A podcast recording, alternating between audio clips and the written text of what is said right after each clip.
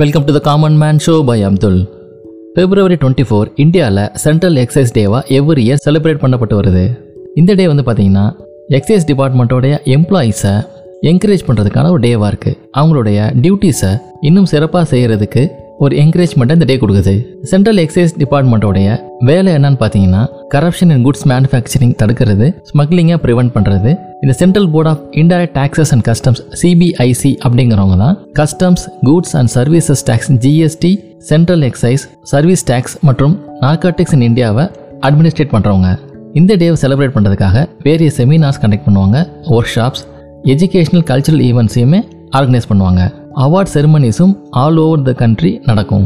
இந்த central board of indirect taxes and customs இதுக்கு முன்னாடி central board of excise and கஸ்டம்ஸாக இருந்தது. ஸ்டீவ் ஜாப்ஸோடைய பிறந்த நாள் வந்து பார்த்தீங்கன்னா February 24 தான். இவரை பற்றி சொல்லணும் அப்படின்னா இவர் வந்து chairman, CEO, chief executive officer மற்றும் co founder of Apple incorporation. இது மட்டும் இல்லாமல் பிக்சார் அப்படிங்கிற ஒரு மிகப்பெரிய அனிமேஷன் நிறுவனத்தோடைய சேர்மனாகவும் மெஜாரிட்டி ஷேர் ஹோல்டராகவும் இருந்தார்.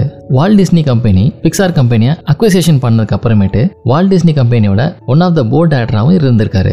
1970s மற்றும் 1980s நடந்த மிகப்பெரிய ஒரு பர்சனல் கம்ப்யூட்டர் ரெவல்யூஷனில் ஸ்டீவ் ஜாப்ஸ் வந்து ஒரு பயனியர் அப்படின்னு சொல்லுவாங்க. இந்த ரெவல்யூஷனை அவர் ஆப்பிளோட கோ ஃபவுண்டரான ஸ்டீவ் வாஸ்னியாக்கோட சேர்ந்து பண்ணார். ஸ்டீவ் ஜாப்ஸோட இன்ட்ரெஸ்ட் வந்து பார்த்தீங்கன்னா இன்ஜினியரிங்கில் தான் இருந்தது.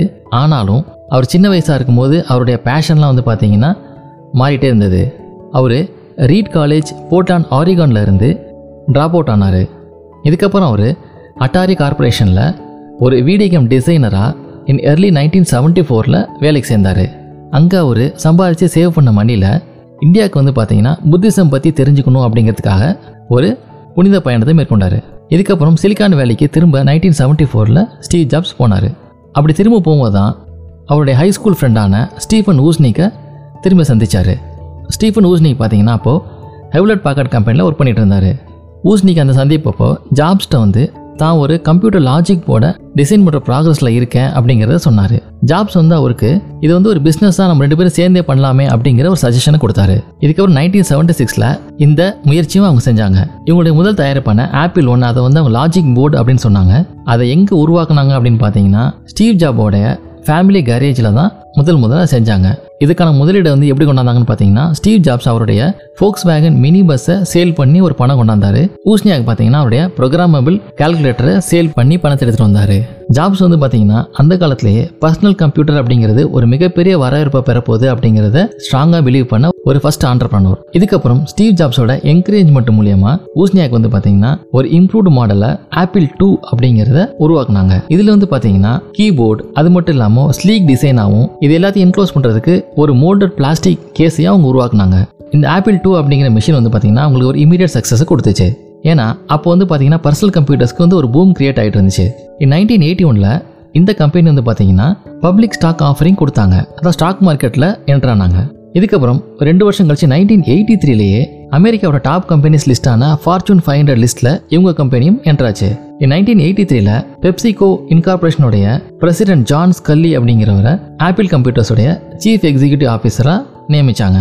1979 ஸ்டீவ் ஜாப்ஸ் வந்து ஒரு சின்ன குரூப் ஆஃப் ஆப்பிள் இன்ஜினியர்ஸோட ஜெராக்ஸ் கார்பரேஷனுடைய பாலோ ஆல்டோ ரிசர்ச் சென்டரான பார்க்குக்கு ஒரு டெக்னாலஜி டெமான்ஸ்ட்ரேஷனுக்காக போனார்.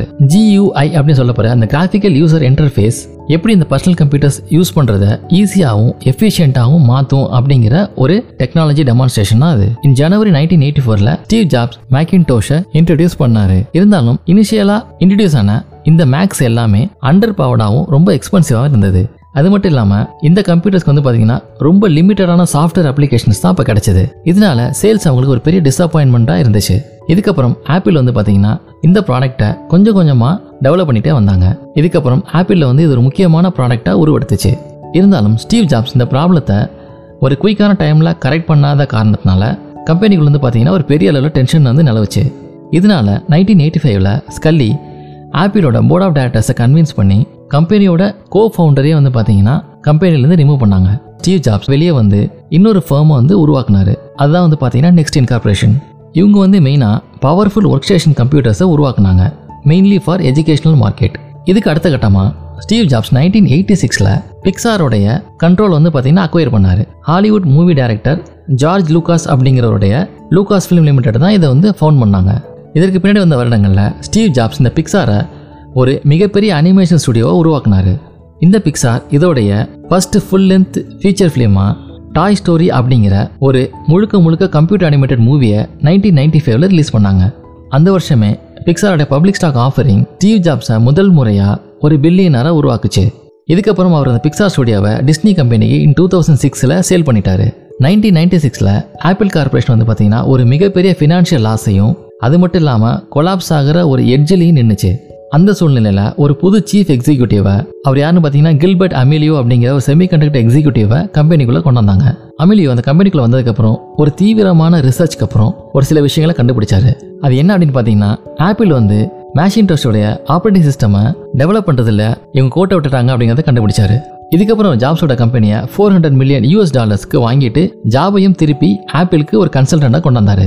இதுக்கப்புறம் ஆப்பிளோடைய போர்ட் ஆஃப் டைரக்டர்ஸ் அமிலியோவால் கம்பெனியை திருப்பி பழையபடி ஃபினான்ஷியல் கண்டிஷன் கொண்டாட முடியல அப்படிங்கிற ஒரு அடிப்படையில் மறுபடியும் ஸ்டீவ் ஜாப்ஸையே இந்த கம்பெனியை வந்து பார்த்தீங்கன்னா லீட் பண்ண சொன்னாங்க.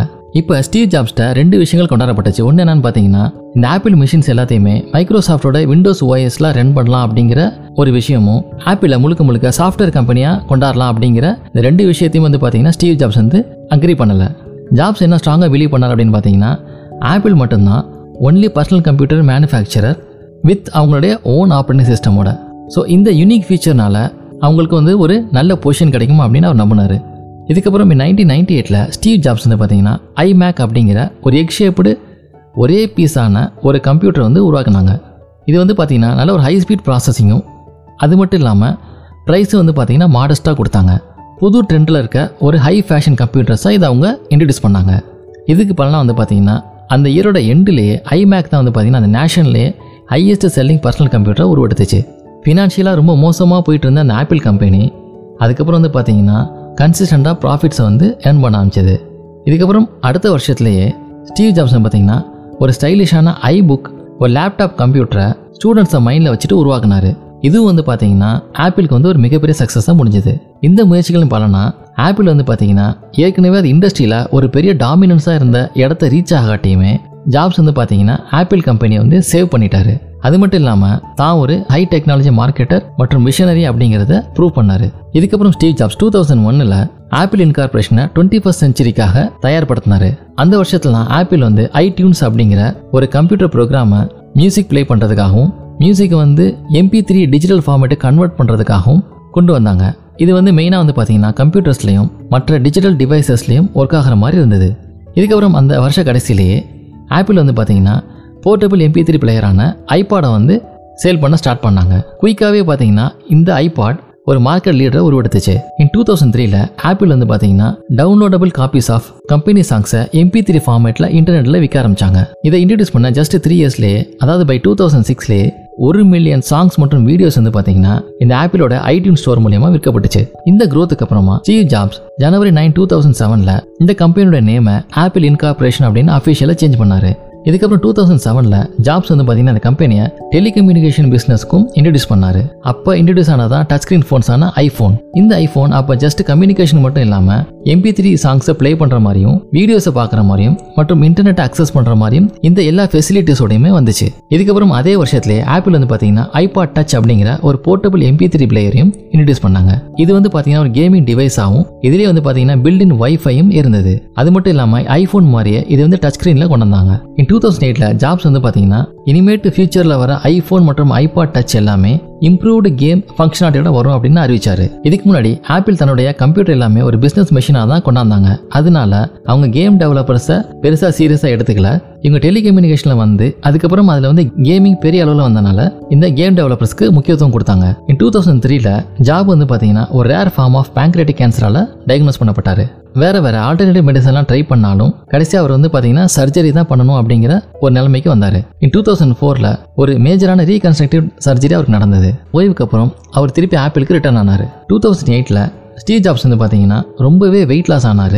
அவருக்கு மறுபடியும் கேன்சர் வந்துருச்சு அப்படிங்கிற மாதிரி ஸ்பெகுலேஷன் நிறையா வர ஆரம்பிச்சது. இதற்கு பிறகு அவர் வந்து பார்த்தீங்கன்னா ஒரு மெடிக்கல் லீவில் போனார். பிஃபோர் ஜூனுக்குள்ளே வந்து திருப்பி வந்துடுவேன் அப்படிங்கிற ஒரு கண்டிஷனோடு போனார். ஸ்டீவ் ஜாப்ஸுக்கு லிவர் டிரான்ஸ்பிளான்ட்டும் நடந்தது அப்படின்னு சொல்லப்படுது.